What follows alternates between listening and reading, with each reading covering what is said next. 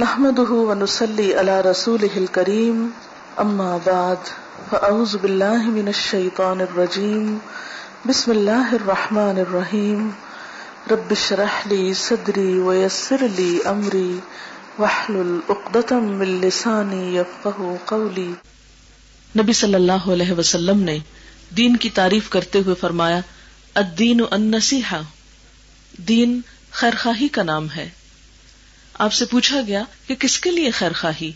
فرمایا، اللہ کے لیے، اس کے رسول کے لیے۔ صلی اللہ علیہ وسلم، مسلمانوں کے، ائمہ کے لیے یعنی لیڈرز کے لیے اور ان کے عوام کے لیے۔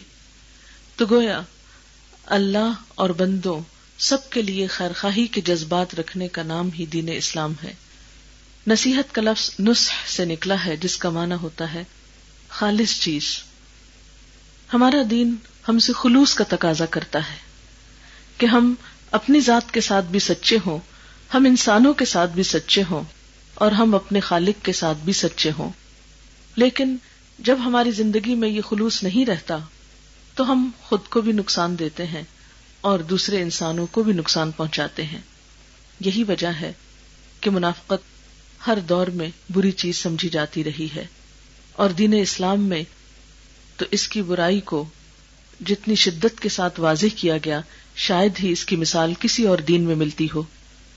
ہم عموماً زندگی میں یہ دیکھتے ہیں، انسانوں کے ساتھ معاملہ کرتے ہوئے کہ بسا اوقات انسانوں کے دو رخ نظر آتے ہیں۔ اور اس کی شکایت عام طور پر لوگوں کو ہوتی ہے کہ لوگ جو کچھ نظر آتے ہیں، وہ ہوتے نہیں۔ آپ کسی کے ساتھ معاملہ کر لیجیے۔ مثال کے طور پر آپ کسی کے ساتھ مل کر اگر کاروبار کرنا چاہتے ہیں، تو جو چیز آپ کو زیادہ پریشان کرتی ہے، وہ یہ کہ اس شراکت کا انجام کیا ہوگا۔ کیا جس شخص کے ساتھ میں کاروبار میں شریک ہو رہا ہوں، وہ میرے ساتھ سنسیئر بھی ہے یا نہیں؟ کہیں مجھے دھوکا تو نہیں دے گا؟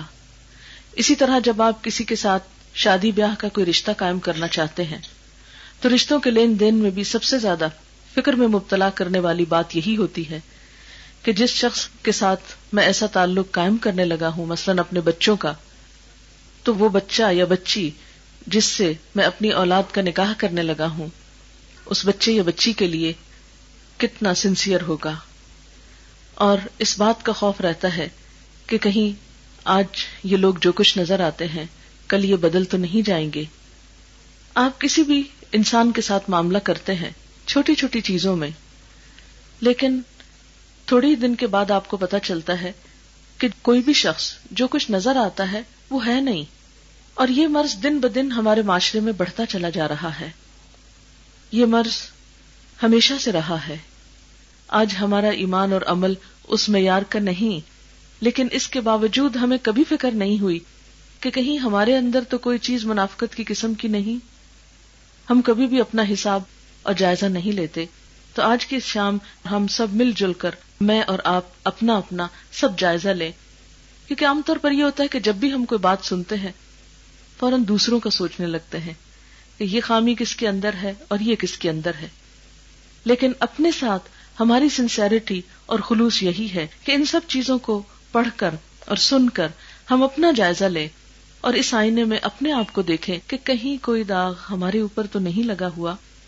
ہم دیکھتے ہیں کہ قرآن پاک میں نفاق اور اس سے بننے والے الفاظ سینتیس مرتبہ مختلف صورتوں میں بیان ہوئے ہیں۔ منافقین کا ذکر سورت البقرہ، آل عمران، التوبہ، الحشر الحضاب الفتح، الحدید، انفال، المنافقون، النساء العنکبوت اور التحریم میں ہے۔ اور منافقون کے نام سے پوری ایک صورت بھی قرآن پاک کے اندر موجود ہے۔ چونکہ منافقت انسان کی دنیا اور آخرت دونوں کے لیے نقصان دہ ہے۔ اسی لیے قرآن پاک کی بہت سی صورتوں میں اس کا تذکرہ بار بار ملتا ہے۔ نفاق کی دو بڑی قسمیں ہوتی ہیں۔ ایک تو ہوتا ہے اعتقاد یا عقیدے کی منافقت اور ایک ہوتا ہے عملی منافقت۔ اعتقادی منافقت یا عقیدے کی منافقت یہ ہوتی ہے کہ انسان دل سے انکار کرے لیکن زبان سے اقرار کرے۔ مثلاً دل میں وہ نہ اللہ تعالیٰ کو مانتا ہے، نہ اس کے رسول کو مانتا ہے۔ لیکن صرف لوگوں کو بتانے کے لیے، دکھانے کے لیے کہ میں مسلمان ہوں، تاکہ مسلمانوں کو جو فائدے دنیا میں مل رہے ہیں، وہ بھی میں حاصل کر سکوں۔ پھر جیسا کہ آپ جانتے ہیں کہ آج کے دور میں تو مسلمانوں کو وہ عزت اور مقام حاصل نہیں، لیکن نبی صلی اللہ علیہ وسلم جب مدینہ میں موجود تھے، تو خصوصاً جنگ بدر میں مسلمانوں کو زبردست قسم کی کامیابی نصیب ہوئی اور بہت سا مال غنیمت ہاتھ آیا۔ تو ایسے لوگ جن کو اسلام سے کچھ خاص دلچسپی نہ تھی، وہ صرف اس مال میں حصہ دار بننے کے لیے بظاہر مسلمان ہو گئے۔ اور آئندہ کے لیے بھی ان کو یہ نظر آ رہا تھا کہ مسلمان مدینہ میں اب ایک ابھرتی ہوئی قوت ہے، تو ہمارا مفاد اسی میں ہے کہ ہم اس کی ہاں میں ہاں ملائیں اور ان کے ساتھ شامل ہو جائیں۔ محض دنیاوی مفادات کے لیے۔ وہ لوگ دل سے اللہ، رسول، کتابوں اور ایمان کے جو دیگر مقتضیات ہیں یا جو تقاضے ہیں، ان کا انکار کرتے تھے۔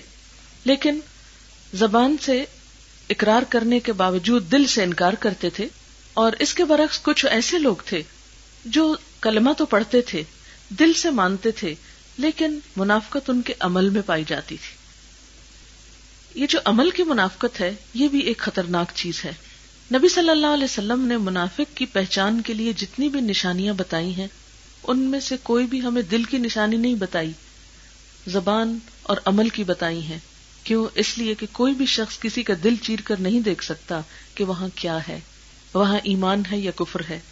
لیکن کچھ علامتیں ایسی بتا دی کچھ نشانیاں ایسی بتا دی کہ ہر شخص اپنے آپ کو پرکھ کر دیکھے، اپنے آپ کا جائزہ لے کہ کہیں اس کے اندر تو ایسی کوئی چیز نہیں ہے۔ قرآن پاک میں سورت البقرہ میں اللہ رب العزت فرماتے ہیں وَمِنَ النَّاسِ مَن يَقُولُ آمَنَّا بِاللَّهِ وَبِالْيَوْمِ الْآخِرِ وَمَا هُمْ بِمُؤْمِنِينَ. يُخَادِعُونَ اللَّهَ وَالَّذِينَ آمَنُوا وَمَا يَخْدَعُونَ إِلَّا أَنفُسَهُمْ وَمَا يَشْعُرُونَ. فِي قُلُوبِهِم مَرَضٌ فَزَادَهُمُ اللَّهُ مَرَضًا وَلَهُمْ عَذَابٌ أَلِيمٌ بِمَا كَانُوا يَكْذِبُونَ.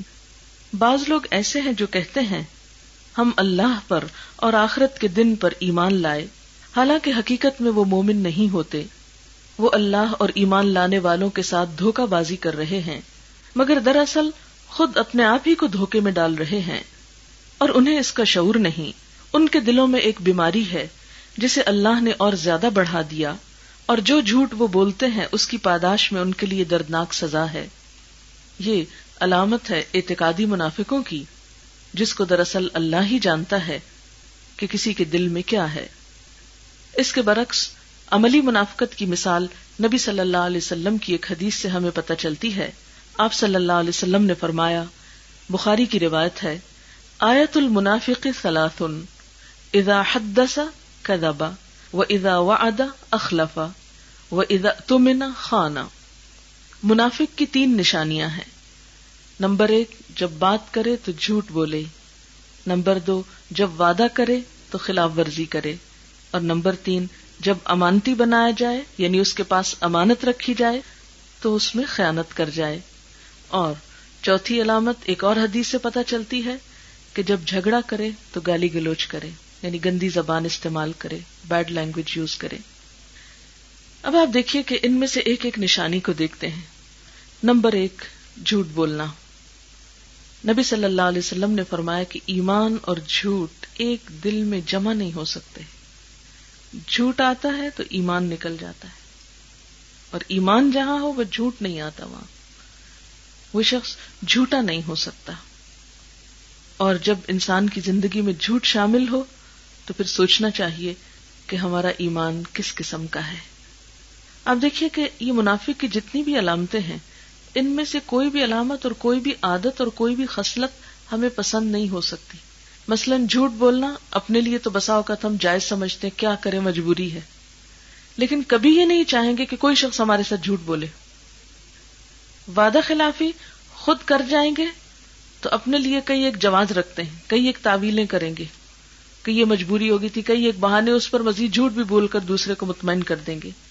لیکن اگر کوئی ہمارے ساتھ وعدہ خلافی کرے تو ہم سوچ سکتے ہیں کہ ہماری حالت کیا ہو سکتی؟ ہے مثلاً اگر کوئی وعدہ کرے کہ میں آ رہا ہوں اور پھر نہیں آئے، اگر کوئی وعدہ کرے کہ میں یہ چیز لا رہا ہوں اور نہیں لائے اور آپ انتظار ہی کرتے رہ جائیں، تو آپ کی کیفیت کیا ہوگی؟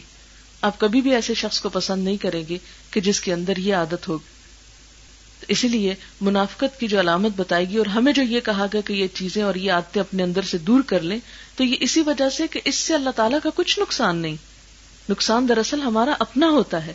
ایسی عادات انسانوں کے لیے پریشانی کا سبب بنتی ہیں۔ پھر اسی طرح جب اس کے پاس کوئی امانت رکھی جائے تو وہ اس میں خیانت کرے۔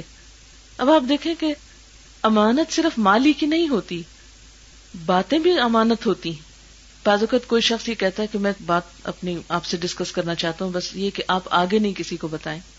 یا یہ کہ کسی کے پاس کوئی مال یعنی پیسے یا کسی چیز کی شکل میں بھی کوئی امانت رکھوا سکتا ہے تو اس صورت میں بھی یہ دیکھنا چاہیے کہ ہم اس امانت کا کیا کرتے ہیں۔ بعض لوگ اس کی پرواہ نہیں کرتے، اس چیز کو گم کر دیتے ہیں، اس چیز کو ضائع کر دیتے ہیں۔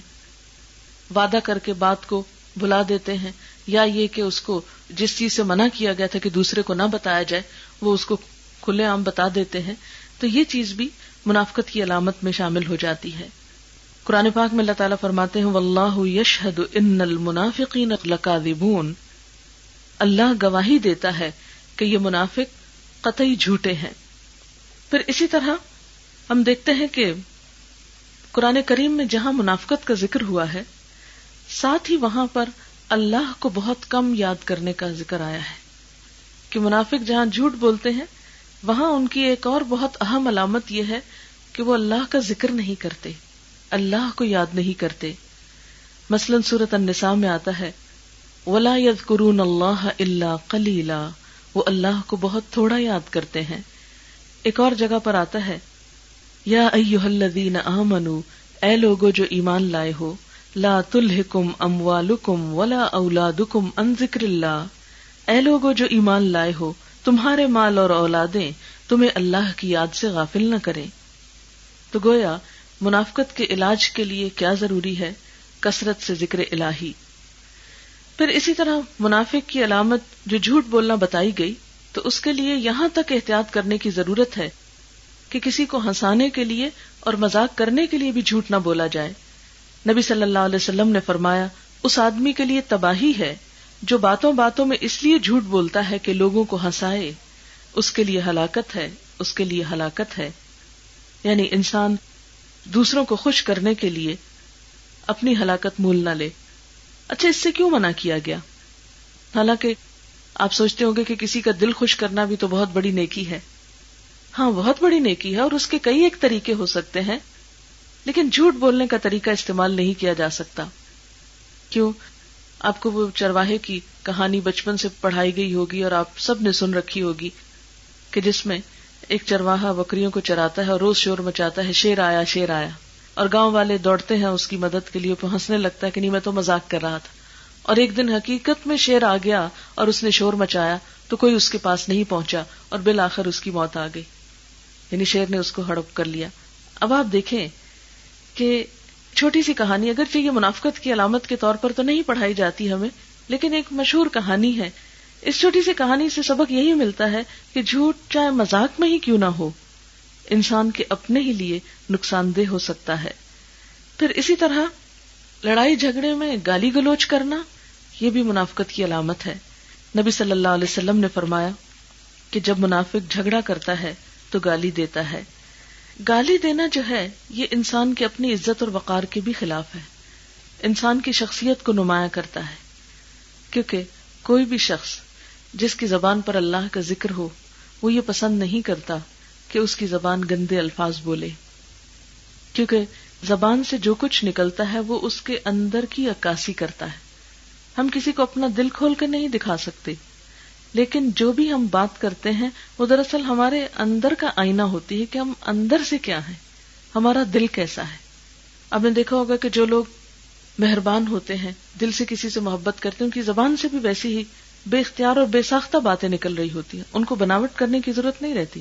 لیکن منافق کو دھوکہ دینے کے لیے، جھوٹ بولنے کے لیے ایک اپنے اوپر خول چڑھانا پڑتا ہے۔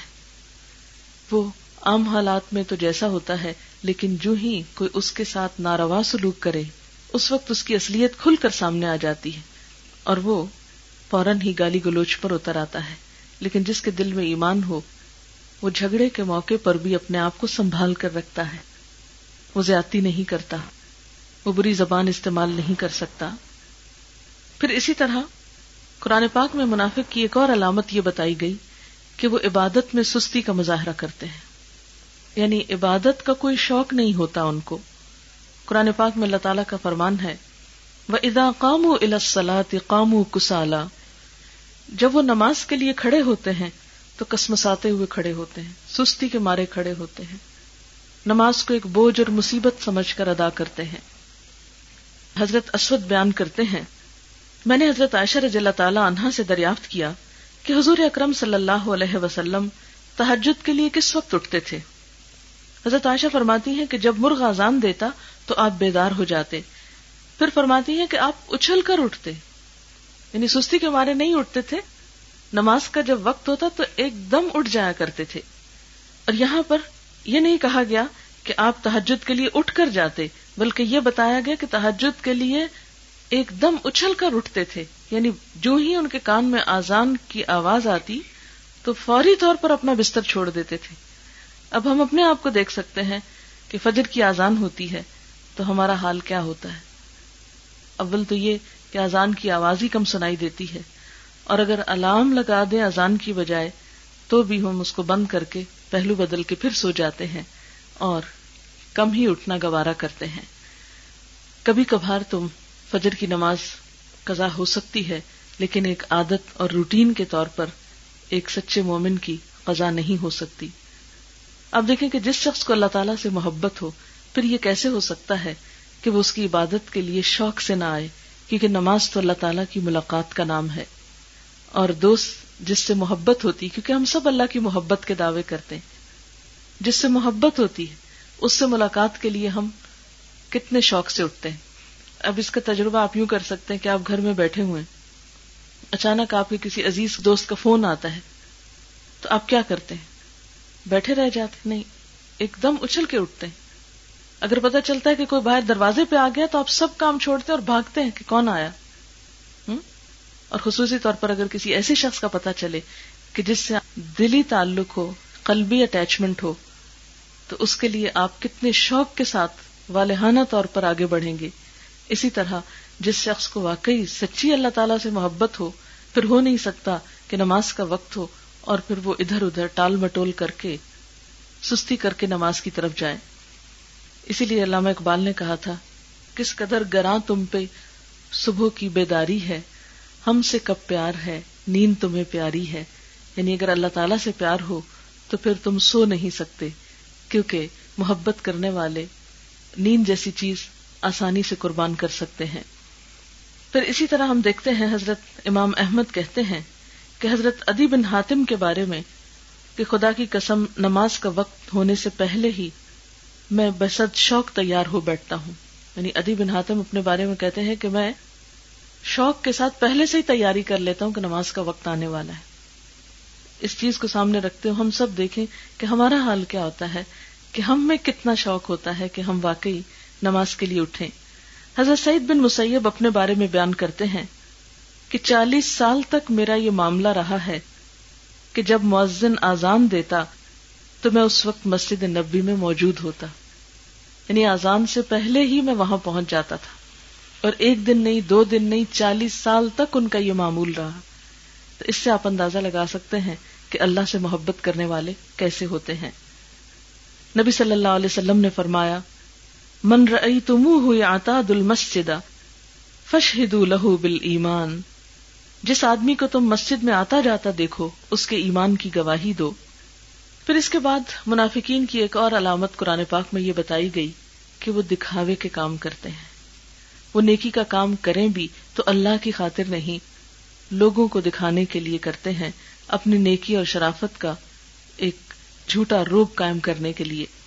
سورت النساء میں فرمایا یورا الناس ولا يذكرون اللہ اللہ کلیلا وہ دکھاوا کرتے ہیں اور اللہ کو بہت تھوڑا یاد کرتے ہیں۔ نبی صلی اللہ علیہ وسلم نے فرمایا، جو آدمی شہرت کے لیے نیک کام کرے گا، اللہ تعالیٰ اس کو بدنام اور رسوا کر دیں گے۔ اور جو آدمی دکھلاوے کے لیے نیک کام کرے گا اللہ تعالیٰ اس کا پردہ فاش کر دیں گے۔ یعنی ایک دن اس کا بھرم ٹوٹ جائے گا کہ یہ سب کچھ محض فریب تھا، فراڈ تھا، اندر حقیقت کچھ بھی نہ تھی۔ یعنی دکھاوے کے نیک کام زیادہ دیر تک وہ نیکی باقی نہیں رہتی، قائم نہیں رہتی، کیونکہ انسان اس کو خود بھی مینٹین نہیں کر سکتا۔ یعنی کوئی بھی ایسی چیز جس کی بنیاد کوئی نہ ہو، وہ کھڑی نہیں ہو سکتی۔ مثلاً اگر آپ ایک ہیوج بلڈنگ بنا دیں اور اس کے نیچے آپ نے بنیادیں نہیں کھودی ہو تو کیا ہوگا؟ سب نیچے دھڑام کو آ جائے گی۔ بالکل بلبلے کی طرح کہ جس کے نیچے کوئی بنیاد نہیں ہوتی تو تھوڑی دیر میں کیسے ختم ہو کے رہ جاتا ہے۔ اسی طرح جس عمل میں خلوص نہیں ہوتا، جو عمل اللہ تعالی کے لیے نہیں ہوتا، وہ عمل پھر انسان کے ساتھ باقی نہیں رہتا۔ کسی وقتی جذبے سے متاثر ہو کے، کسی لالچ میں آ کے، یا کسی شہرت کی خاطر، یا دنیاوی کسی مفاد کی خاطر جو شخص دین کو اپناتا ہے، پھر وہ اس پہ قائم نہیں رہ سکتا۔ اس کا بھرم کسی نہ کسی دن ضرور کھل جاتا ہے۔ کیونکہ جو شخص اللہ کے لیے کام کرتا ہے، اس کو یہ یقین ہوتا ہے کہ اللہ تعالی کی ذات تو ہمیشہ سے اور ہمیشہ رہے گی، اور وہ ہمیشہ مجھے دیکھتا ہے۔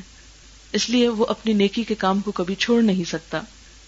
اسی طرح ایک اور حدیث میں نبی صلی اللہ علیہ وسلم نے فرمایا، قیامت کے روز کچھ لوگ تہاما کے پہاڑوں جیسی نیکیاں لے کر حاضر ہوں گے، لیکن اللہ تعالیٰ ان کو راک بنا کر اڑا دے گا۔ یعنی پہاڑوں جتنی نیکیاں ہوں گی، لیکن راک بنا کر اڑا دے گا۔ صحابہ کرام نے دریافت کیا، یا رسول اللہ صلی اللہ علیہ وسلم، کیا وہ لوگ مسلمان نہیں ہیں؟ یعنی انہوں نے نیکیاں کی اور ان کی نیکیاں ختم کر دی جائیں گی۔ فرمایا، کیوں نہیں؟ جیسے تم نماز پڑھتے ہو ویسے ہی نماز پڑھتے ہیں۔ جیسے تم روزے رکھتے ہو، ویسے ہی روزے رکھتے ہیں۔ اور اپنے اضافی مالوں میں سے زکات بھی دیتے ہیں۔ رات کو بھی اٹھ اٹھ کر عبادت کرتے ہیں۔ لیکن جب تنہائی میں ہوتے ہیں، تو اللہ کی مقرر کردہ حدود کو توڑ ڈالتے ہیں۔ یعنی تنہا ہوتے ہیں تو برے کام کرتے ہیں۔ اللہ کی نافرمانی کرتے ہیں۔ گویا ان کے ظاہر اور باطن میں فرق ہوتا ہے۔ لوگوں کے سامنے انہوں نے نیکی کا ایک لبادہ اوڑھ رکھا ہوتا ہے۔ لیکن جو ہی دیکھتے ہیں کہ کوئی دیکھنے والا نہیں، تو فوراً اپنی اصلیت پہ لوٹ آتے ہیں۔ وہ محض دکھاوے کے لیے کام کرتے ہیں۔ تو دکھاوے کے لیے کی گئی نیکی، خواہ وہ مقدار میں، تعداد میں کتنی ہی بڑی کیوں نہ ہو۔ اللہ تعالی کے ہاں قابل قبول نہیں۔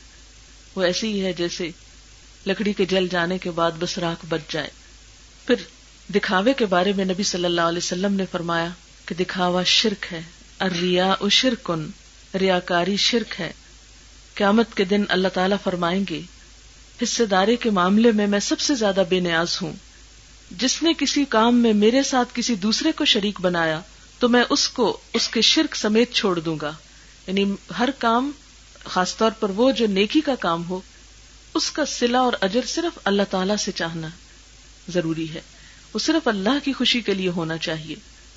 اور اگر دھیان میں یہ بات آئے بھی کہ فلاں خوش ہوگا، فلاں شاباش دے گا، فلاں کے اوپر رو پڑے گا۔ تو ایسے تمام خیالات کو جھٹک دینا چاہیے اور شیطان کے ایسے وسوسوں سے اپنے آپ کو بچا کر اللہ کی حفاظت میں دینا چاہیے۔ انسان جب ریاکاری کا اپنے اندر خوف محسوس کرے، تو اس وقت کیا کرے، کیا سوچے؟ یعنی ریاکاری کا علاج کس طرح کیا جائے؟ یعنی دکھاوے سے بچا کیسے جائے؟ اس وقت اپنے ذہن میں یہ سوچنا چاہیے کہ نفع اور نقصان صرف اللہ کی طرف سے ہے۔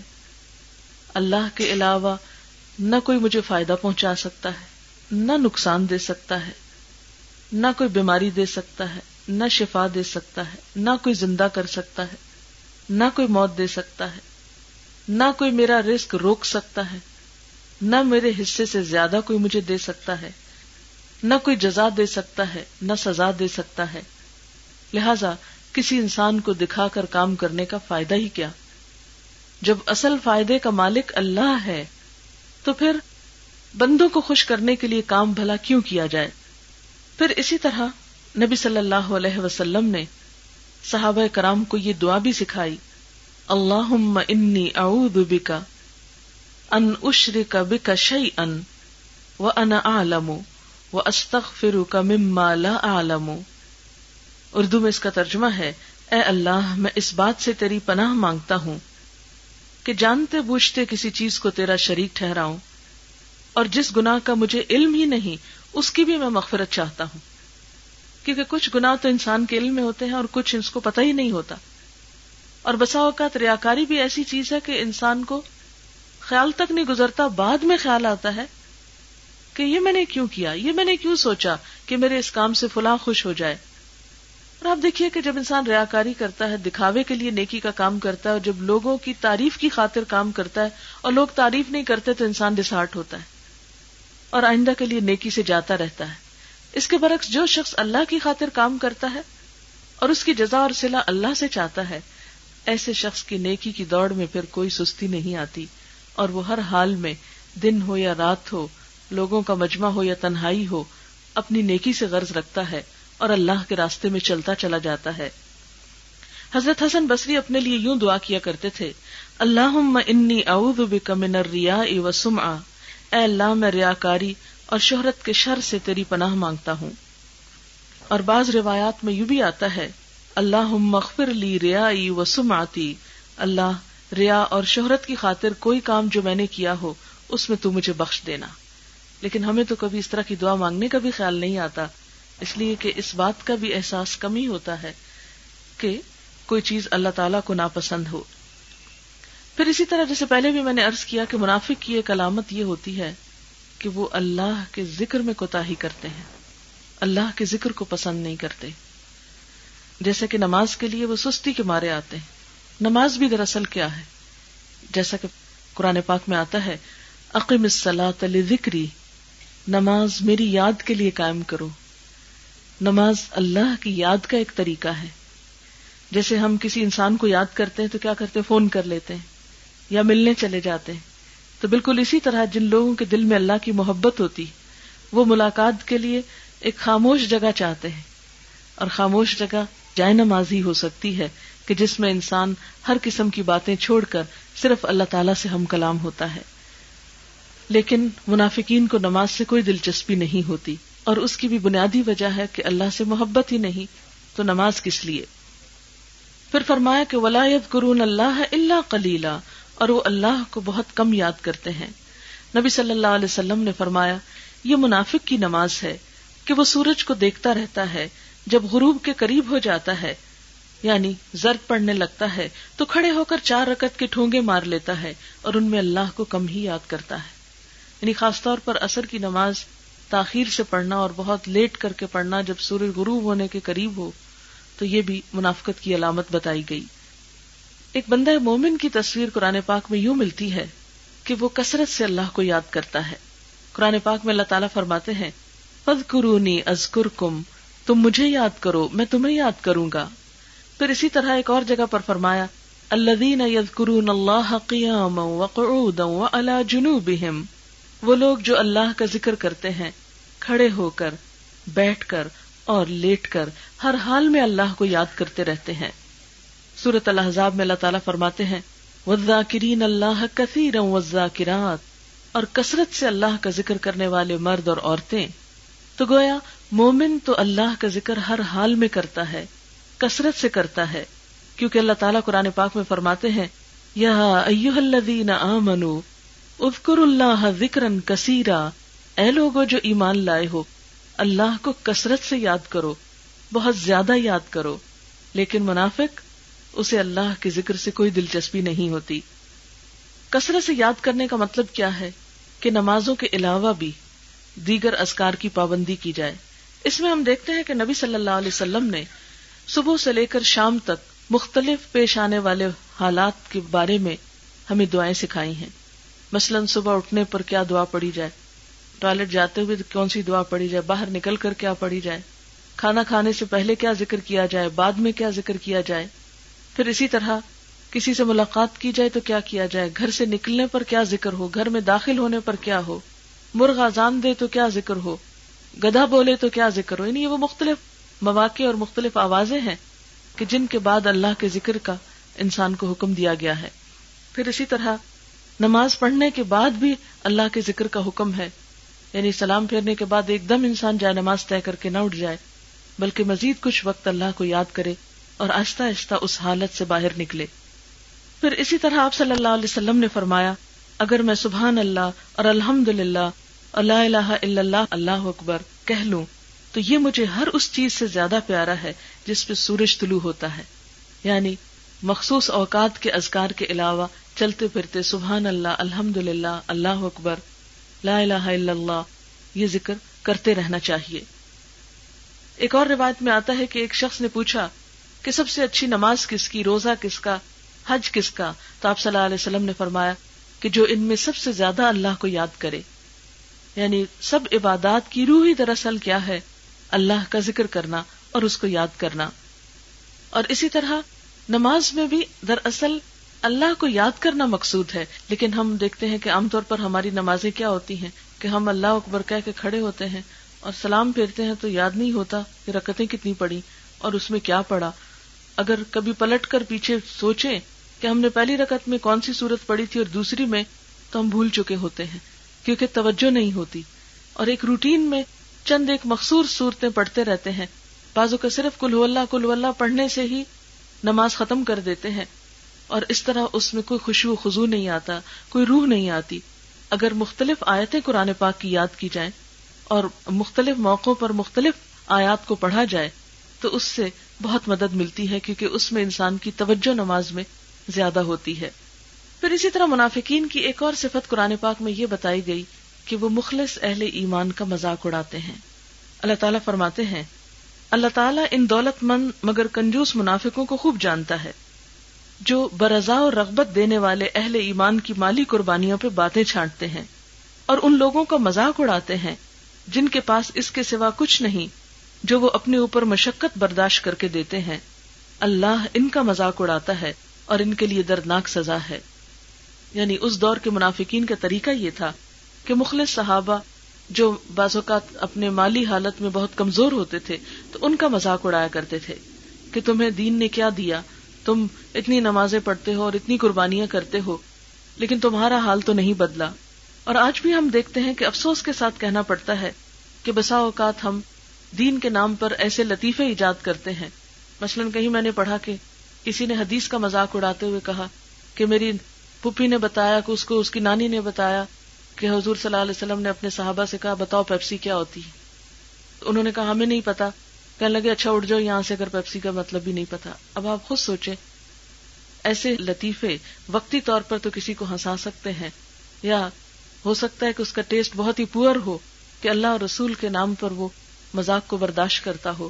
لیکن حقیقت میں یہ ایمان کے منافی ہے کہ کوئی بھی چیز جو خواہ قرآن سے متعلق ہے یا نبی صلی اللہ علیہ وسلم کی سنت سے متعلق ہے، داڑھی کیا ہے؟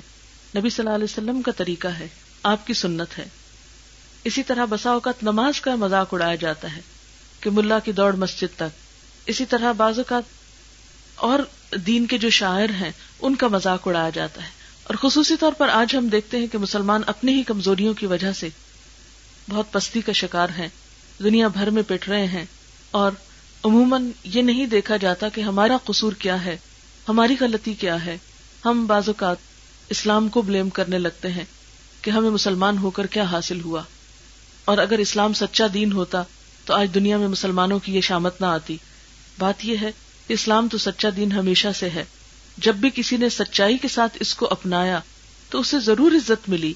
اور اگر کسی نے اس کے اصولوں پر عمل ہی نہیں کیا، صرف کلمہ پڑھ لیا اور صرف ظاہر میں مسلمان کہلائے اور عمل میں ایک چیز مسلمانوں جیسی نہ ہو، تو پھر آپ خود سوچیں کہ ایسے لوگوں کی مدد اللہ تعالیٰ بھلا کیوں کرے؟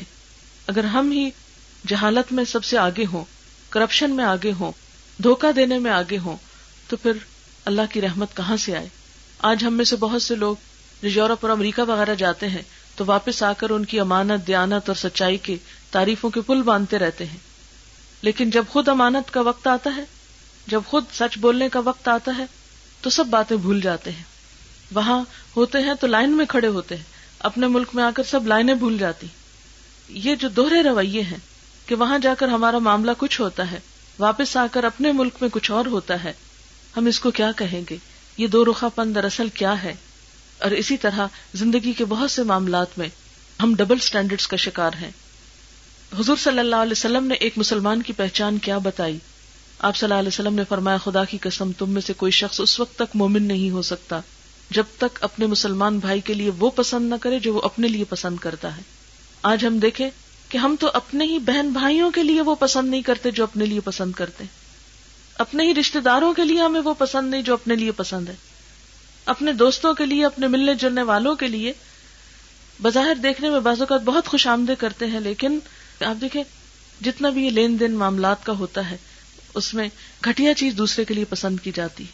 جو کچھ ہم خود پہنتے ہیں یا جو کچھ ہم خود اپنے لیے چاہتے ہیں، اپنے لیے پسند کرتے ہیں دوسروں کے لیے وہ نہیں چاہتے۔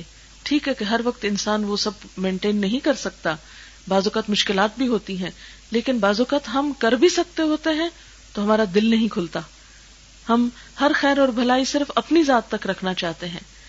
اسی لیے بخل اور ایمان بھی ایک جگہ پر جمع نہیں ہوتا۔ پھر اسی طرح قرآن پاک میں اللہ تعالیٰ منافقوں کے بارے میں فرماتے ہیں کل اب اللہ و آیات ہی و رسول ہی کن تم تستاز ان سے کہو، کیا تمہاری ہنسی دل لگی؟ اللہ اور اس کی آیات اور اس کے رسول ہی کے ساتھ تھی۔ آج آپ دیکھیں کہ بہت سے لوگ پبلک میں نماز نہیں پڑھ سکتے۔ کس ڈر سے نہیں پڑھتے کہ لوگ مزاق اڑائیں گے؟ کہ یہ کب سے ملانی ہو گئی سر نہیں ڈھانک سکتے کہ اس پر ہمیں تانے ملیں گے۔ اور یہ مزاق اڑانے والے کون ہیں؟ اپنے ہی مسلمان ہیں۔ یعنی ایک طرف ہم اپنے آپ کو مسلمان بھی کہتے ہیں اور دوسری طرف ہم اسلام پر چلنے والوں کا خود اپنی ہی زبان سے اور اشاروں سے مذاق بھی اڑاتے ہیں، تو یہ کیسا اسلام ہے؟ پھر اسی طرح بہت زیادہ قسمیں کھانا اور خصوصاً جھوٹی قسمیں کھانا جو ہے، یہ بھی منافقت کی علامت بتائی گئی۔ اللہ تعالیٰ منافقوں کے بارے میں فرماتے ہیں اتخذ ایمان جنتن انہوں نے اپنی قسموں کو ڈھال بنا رکھا ہے۔ یعنی عام جھوٹ بولنا بھی ان کی عادت تھی، لیکن بات بات پہ قسم کھانا اور جھوٹی قسمیں کھا کر دوسرے کو مطمئن کرنا، یہ خاص ان کا وتیرا تھا۔ اور آج ہمیں بھی دیکھنا چاہیے کہ کہیں ایسا طرز عمل ہمارے اندر تو نہیں۔ آپ کسی بازار میں جائیں، بسا کا سودا بیچتے وقت قسمیں کھا کر کہیں گے، خدا کی قسم اتنے کی خرید بھی نہیں۔ حالانکہ معاملہ وہ نہیں ہوتا۔ اور دن میں ایسی پتہ کتنی قسمیں کتنے گاہکوں کے ساتھ کھا چکے ہوتے ہیں۔ تو یہ کسی مسلمان کی شان نہیں ہو سکتی اور نہ ہی اس کا طریقہ ہو سکتا ہے۔ پھر اسی طرح بزدلی اور چھوٹی چھوٹی بات پر گھبرا اٹھنا اور کسی بھی قربانی کے لیے تیار نہ ہونا، یہ بھی منافقت کی علامت بتائی گئی۔ پھر اسی طرح منافقوں کا ایک عام طریقہ یہ تھا کہ وہ خوب افواہیں پھیلاتے تھے۔ نبی صلی اللہ علیہ وسلم نے فرمایا، کسی شخص کے جھوٹا ہونے کے لیے اتنا ہی کافی ہے کہ وہ ہر سنی سنائی بات کو آگے پہنچا دے۔ اس سے کیا ہوتا ہے، لوگوں کا مرائل ڈاؤن ہوتا ہے کہ انسان ایک بات سنے، آدھی سنے، آدھی اپنے پاس سے ملائے۔ اور محض اپنی اہمیت جتانے کے لیے لوگوں کو طرح طرح کی ایسی خبریں دے کہ جس سے ایک سنسنی پھیلے یا لوگوں کو ایک خوف میں مبتلا کیا جائے یا ہراس کیا جائے، یہ کسی مسلمان کی عادت نہیں ہو سکتی۔ ان چیزوں سے بھی پرہیز کرنا ضروری ہے۔ اسی طرح منافق کی ایک علامت یہ بھی بتائی گئی کہ ان کو تقدیر پر بہت اعتراض ہوتا ہے۔ عام طور پر کیا کہتے ہیں کہ جب اللہ نے سب کچھ لکھ دیا تو پھر ہمیں کچھ کرنے کی کیا ضرورت ہے؟ اگر ہماری قسمت میں جنت لکھی ہے تو ہم پہنچ جائیں گے، کچھ کرنے کی ضرورت کیا ہے؟ پھر اسی طرح اگر فلاں شخص کو خودکشی سے ہی مرنا تھا تو اس کا حساب کیوں ہے؟ اس کی پکڑ کیوں ہے؟ اللہ نے خود ہی تو لکھ دی اس کی موت کی خودکشی سے ہوگی، اب وہ بےچارا کیا کرے؟ اور یہ بھول جاتے ہیں کہ اللہ نے اس کو عقل بھی دے کر پیدا کیا تھا اور اچھے برے کی پہچان بھی دی تھی۔ تو یہ منافقت کی علامت بتائی گئی کہ ان کو تقدیر پر اعتراض ہوتا ہے اور اللہ تعالیٰ کے فیصلوں پر راضی نہیں ہوتے۔ نبی صلی اللہ علیہ وسلم نے مومن کی علامت یہ بتائی، فرمایا، مومن کا معاملہ بھی خوب ہے، اس کا ہر حال ہی بہتر ہوتا ہے۔ اگر خوشی نصیب ہو تو شکر گزار ہوتا ہے، اور یہ اس کے لیے بہتر ہوتی ہے۔ اور اگر تکلیف پہنچے تو صبر کرتا ہے، اور وہ اس کے لیے بہتر ہے۔ اور یہ مقام مومن کے سوا کسی کو نصیب نہیں ہوتا۔ حضرت عمر بن خطاب کہتے ہیں، اللہ کی قسم، مجھے اس سے کوئی فرق نہیں پڑتا کہ میں غریبی میں وقت گزاروں یا امیری میں۔ میرے لیے مال و دولت کا ہونا یا نہ ہونا برابر ہے۔ کیوں؟ ان کی کیفیت یہ کیوں تھی؟ اس لیے کہ ان کے دل غنی تھے۔ ان کے دلوں میں ایمان تھا۔ ان کی نگاہیں کہیں اور تھیں۔ انہیں معلوم تھا کہ جو کچھ آج ہمارے پاس ہے، وہ بہت جلد چلا جانے والا ہے۔ اس لیے اس کے پیچھے بھاگنا اور اس کی وجہ سے اپنے آپ کو بڑی چیز سمجھنا، یہ محض دھوکے کے سوا کچھ نہیں۔ پھر اسی طرح منافقین کی ایک اور علامت بتائی گئی کہ وہ لوگوں کی عزت پر حرف زنی کرتے رہتے ہیں۔ یعنی اپنی محفلوں میں بیٹھ کر لوگوں کی بری باتیں بیان کرتے ہیں اور لوگوں کے اوپر تنقید اور لوگوں کی ایب جوئی کرتے رہتے ہیں۔ آج آپ دیکھیں کہ عموماً ہمارے ہاں بھی یہی چیزیں پائی جاتی ہیں کہ جہاں کچھ لوگ جمع ہوتے ہیں، وہاں کوئی نہ کوئی ایسا شخص زیر بحث آ جاتا ہے جو اس مجلس میں نہیں ہوتا اور پھر خوب خوب اس کو لتاڑتے ہیں۔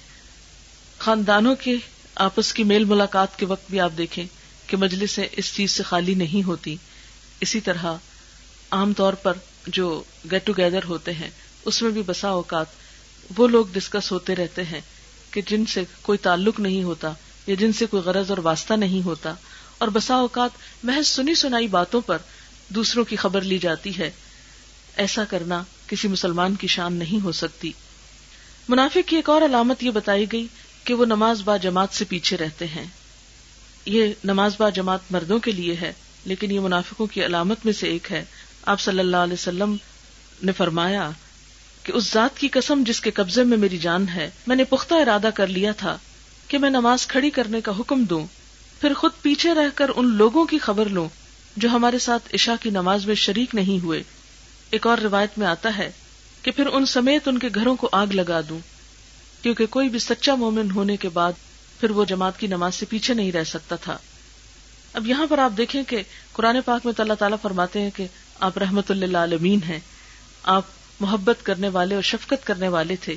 لیکن منافقین کے لیے اتنے سخت الفاظ آپ نے بیان فرمائے۔ یہی وجہ ہے کہ پتہ یہ چلتا ہے کہ وہ لوگ صرف اپنے اسلام کے دکھاوے کے طور پر پھر مسجد میں حاضر ہوا کرتے تھے۔ یہی وجہ ہے کہ نماز قضا کرنے کی تو کوئی بات اس دور میں نہیں ملتی کہ کوئی شخص جو خود کو مسلمان کہتا پھر وہ نماز پڑھتا نہیں تھا۔ یہ الگ بات تھی کہ وہ دیر سے آتے، آخر میں پہنچتے، سستی کے مارے آتے اور پھر بازو کا کوئی چھوٹے موٹے بہانے کر کے نہ بھی آتے۔ تو ایسی صورت میں نبی صلی اللہ علیہ وسلم نے ان کے بارے میں بہت سخت الفاظ فرمائے۔ پھر اسی طرح زمین میں فساد پھیلانا لوگوں کے اندر بگاڑ پیدا کرنا، لوگوں کو باہم لڑانا، جھگڑانا، یہ بھی منافقت کی ایک صفت بتائی گئی۔ پھر اسی طرح منافقت کی بڑی اور واضح علامت یہ ہے کہ ظاہر اور باطن کا بہت تضاد ہوتا ہے۔ نبی صلی اللہ علیہ وسلم کے پاس جب منافق آتے تو کہتے کہ ہم گواہی دیتے ہیں کہ آپ یقیناً اللہ کے رسول ہیں۔ اللہ تعالیٰ فرماتے ہاں اللہ جانتا ہے کہ تم ضرور اس کے رسول ہو، مگر اللہ گواہی دیتا ہے کہ یہ منافق قطعی جھوٹے ہیں۔ پھر اسی طرح منافقین کی ایک اور علامت یہ ہے کہ وہ برائی کا حکم دیتے ہیں اور اچھائی سے لوگوں کو روکتے ہیں۔ سورت التوبہ کی آج سکسٹی سیون میں اللہ تعالیٰ فرماتے ہیں یا امرون بل من کرے انل معروف کہ وہ برائی کا حکم دیتے ہیں اور بھلائی سے منع کرتے ہیں۔ یعنی نیکی سے انہیں دلچسپی نہیں ہوتی، خود بھی نہیں کرتے اور دوسروں کو بھی نہیں کرنے دیتے۔ جیسے قرآن پاک کی ایک آیت میں آتا ہے اللہ دین یب خلون و امرون سے بال بخل وہ لوگ جو خود بھی بخل کرتے ہیں اور لوگوں کو بھی حکم دیتے ہیں کہ وہ بخل کریں۔ یعنی خود بھی نیکی اور خیر کے کاموں میں حصہ نہیں لیتے، خود بھی کسی انسان کی مدد نہیں کرتے۔ اور اگر کوئی کر رہا ہو تو اس پر باتیں بناتے ہیں، اس کو ڈسکریج کرتے ہیں، اس کو اس کام سے روکتے ہیں۔ یہ صفت بھی مومن کی نہیں، منافق کی بتائی گئی۔ پھر اسی طرح اللہ تعالیٰ قرآن پاک میں فرماتے ہیں، المنافقون اول منافقات باد من بعد یا امرون بل من کرے و انہون عن معروفی و یکبدون ایدیہم نس اللہ ہم اپنے بارے میں سوچیں کہ کہیں اگر کوئی شخص مدد کا مستحق نظر آتا ہے تو اس کے ساتھ ہمارا رویہ کیا ہوتا ہے؟ کئی دفعہ آپ نے دیکھا ہوگا کہ سڑکوں پر ایکسیڈنٹس ہوتے ہیں، لوگ گزرتے چلے جاتے ہیں، کوئی پلٹ کر نہیں پوچھتا، بھرے بازار میں بسا اوقات لوگ آ کر دوسروں کو قتل کر کے چلے جاتے ہیں۔ لوگ دیکھتے ہیں مجرموں کو لیکن صرف دیکھتے رہ جاتے ہیں۔ کوئی آگے بڑھ کر ان کو پکڑنے کی زحمت نہیں کرتا۔ یا اسی طرح ہم دیکھتے ہیں کہ بعض اوقات ایک شخص ضرورت مند ہوتا ہے، ہمیں نظر بھی آ رہا ہوتا ہے، لیکن ایک دوسرے کو روک لیا جاتا ہے کہ نہیں، یہ محض بہانے کرتا ہے اور اس کی حقیقت کچھ نہیں۔ تو یہاں پر منافق کی خصوصیت یہ بتائی گئی کہ یکبزون آئی دیا ہوں قبضہ عربی زبان میں مٹھی کو کہتے ہیں، کہ اپنے ہاتھ بھیج کر رکھتے ہیں۔ بند رکھتے ہیں۔ دوسروں کی بھلائی اور مدد کے لیے ان کے ہاتھ نہیں کھلتے۔ پھر اس سے مراد صرف مال کا روکنا نہیں ہے۔ اس سے مراد کسی کے بھی کام میں مدد نہ کرنا۔ بعض اوقات ہمیں نظر آ رہا ہوتا ہے کہ ایک شخص مشکل میں ہے، بوجھ اٹھائے ہوئے ہے، کوئی بزرگ ہے، بڑا ہے۔ بعض اوقات ہم اپنے سروینٹس کو دیکھتے ہیں کہ بھاری کام کر رہے ہیں۔ اکیلے میں کوئی چیز نہیں اٹھا سکتے۔ لیکن ہم اپنی شان کے خلاف سمجھتے ہیں کہ ہم خود جا کر ان کی مدد کریں یا ان کے ساتھ وہ چیز اٹھوا دیں۔ یا اسی طرح اگر اور بھی لوگ کام کر رہے ہوں، تو عموماً یہ کہتے ہیں کہ ہماری باری نہ آئے، یا ہمیں نہ پکڑ لیا جائے، یا ہم پر کوئی ذمہ داری نہ ڈال دی جائے۔ لیکن ایک مومن کا رویہ اس کے برعکس ہوتا ہے، وہ نیکی کے چھوٹے چھوٹے کام کے لیے آگے بڑھتا ہے اور خوشی سے اس راستے پہ چلتا ہے۔ اور پھر اسی طرح منافق کی صفت کیا ہے؟ اللہ کو بھلا دینا۔ امام غزالی فرماتے ہیں، جو آدمی کسی چیز سے محبت کرتا ہے، تو اس کا ذکر بار بار کرتا ہے۔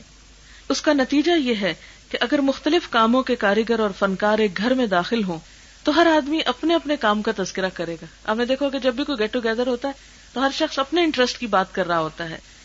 اور اپنے اپنے کام سے متعلق چیزوں کو غور سے دیکھے گا۔ اس کا ذکر اس کی زبان پر ہوگا۔ ایک بڑھائی جب گھر میں داخل ہوگا، تو کھڑکیوں اور دروازوں کو غور سے دیکھے گا۔ جب رنگ ساز داخل ہوگا، تو کلئی اور رنگوں پر غور کرے گا۔ جلاح اور قالین فروش جو ہے، وہ کہیں بھی جائے گا۔ تو قالین کو ہی غور سے دیکھتا رہے گا کہ کس کوالٹی کا، کس قیمت کا اور کس ڈیزائن کا ہے۔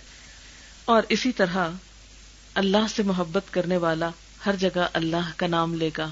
وہ کسی بھی محفل میں اللہ کو بھولے گا نہیں۔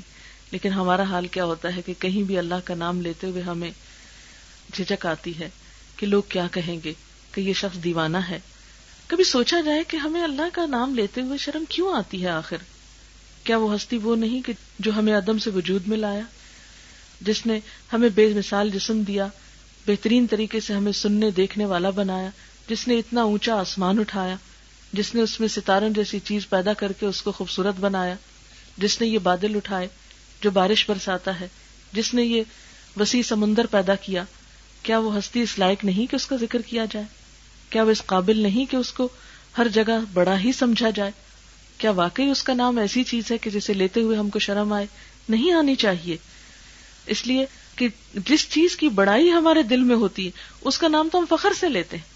آپ دیکھیں کہ جو لوگ مال کی بڑائی میں مبتلا ہوتے ہیں، وہ اس بات کو بہت انجوائے کرتے ہیں کہ ہر جگہ اپنے مال کے تذکرے کریں۔ اسی طرح کسی بھی چیز کا جب کسی انسان کو زوم ہوتا ہے، یا اس چیز سے وہ امپریس ہوتا ہے، یا اس چیز کی بڑائی محسوس کرتا ہے، تو خوشی اور شوق سے اس کا نام لیتا ہے۔ لیکن ہم اپنے بارے میں دیکھیں کہ جب اللہ تعالیٰ کا ذکر کرنے کی باری آتی ہے، تو ہم جھجک جاتے ہیں۔ اور بنیادی وجہ یہ ہے کہ ہم نے یہ سمجھ رکھا ہے کہ شاید اللہ کا ذکر کرنا چند مخصوص لوگوں کا کام ہے یہ شاید مولویوں کا کام ہے، یا مسجد والوں کا کام ہے کہ وہ اللہ کا نام لیا کرے اور باقی دنیا کے کاروبار ہماری مرضی کے مطابق چلے حالانکہ اس زمین کو اللہ نے بنایا ہے، ہمیں بھی اسی نے پیدا کیا ہے۔ اسی کی طرف سے ہم آئے ہیں رسک وہ دیتا ہے۔ جتنی بھی کھانے پینے کی چیزیں ہیں، اگر ہم غور کریں کہ کہاں سے آتی ہیں، اگر وہ پانی نہ برسائے تو زمین پہ پانی نہ ملے۔ اگر وہ پھل نہ اگائے تو ہم خود سے اپنی فیکٹریوں میں یہ پھل نہیں بنا سکتے۔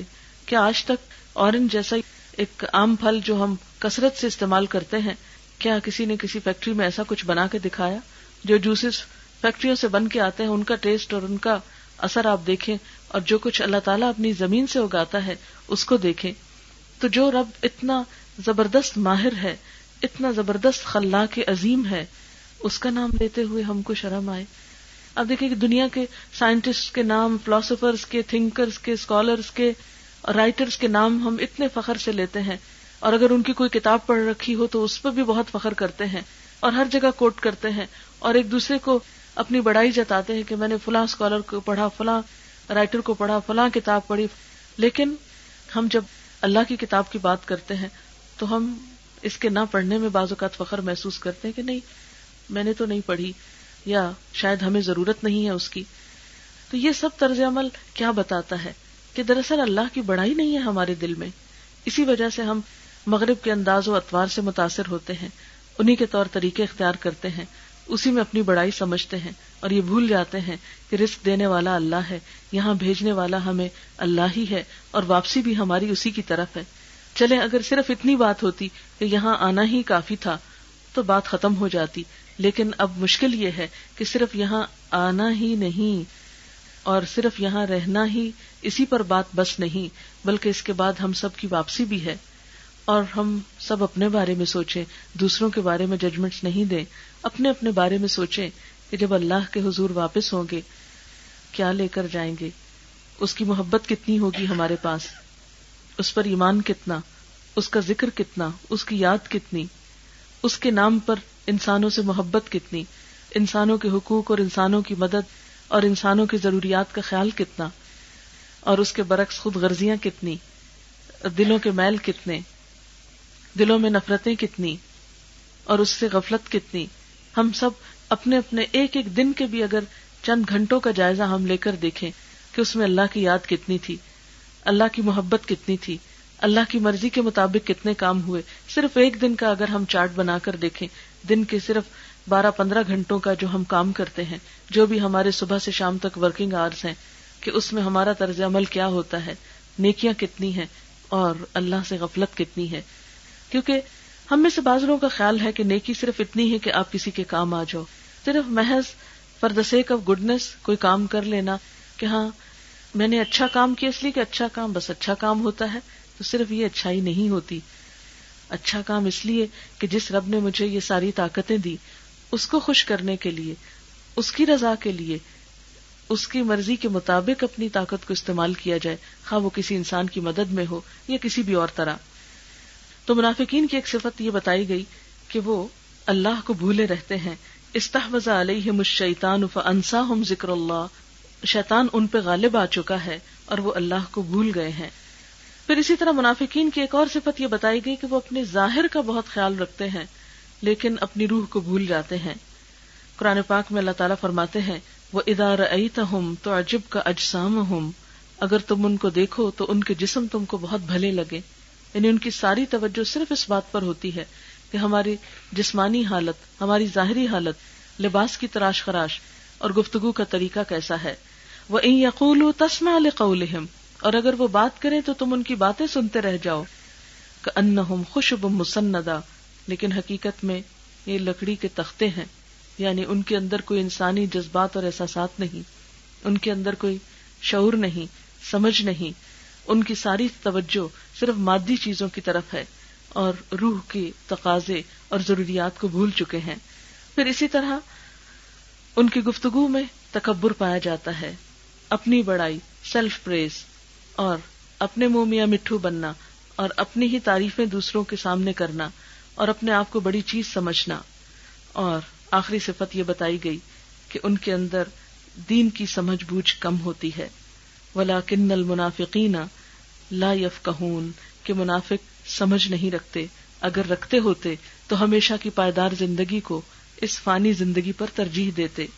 اس لیے ہم سب کو کوشش کرنی چاہیے کہ ایسی صفات کو اپنے اندر سے دور کریں کہ جو اللہ تعالیٰ کو ناپسند ہے اور جو دراصل منافقین کی علامات ہیں۔ اس کے لیے ہمیں کیا کرنا ہے؟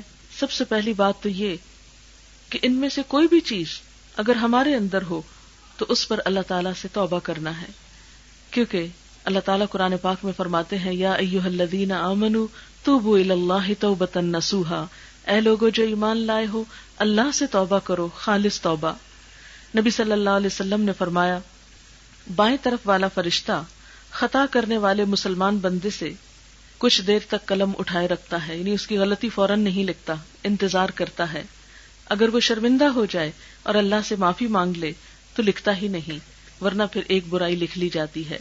اسی طرح نبی صلی اللہ علیہ وسلم نے فرمایا، تم ایسے کام کرتے ہو جو تمہاری نظروں میں بہت چھوٹے ہیں، جبکہ اللہ کی نظروں میں وہ بہت بڑے ہیں۔ حضرت انس فرماتے ہیں کہ تم ایسے کام کرتے ہو جو تمہاری نظروں میں بال سے چھوٹے ہیں، جبکہ ہم انہیں حضور صلی اللہ علیہ وسلم کے زمانے میں ہلاک کرنے والے شمار کیا کرتے تھے۔ اسی طرح ابن مسعود فرماتے ہیں، مومن اپنے گناہوں کو یوں دیکھتا ہے جیسے وہ ایک پہاڑ کے دامن میں بیٹھا ہو اور ڈرتا ہو کہ اس پر گر نہ پڑے۔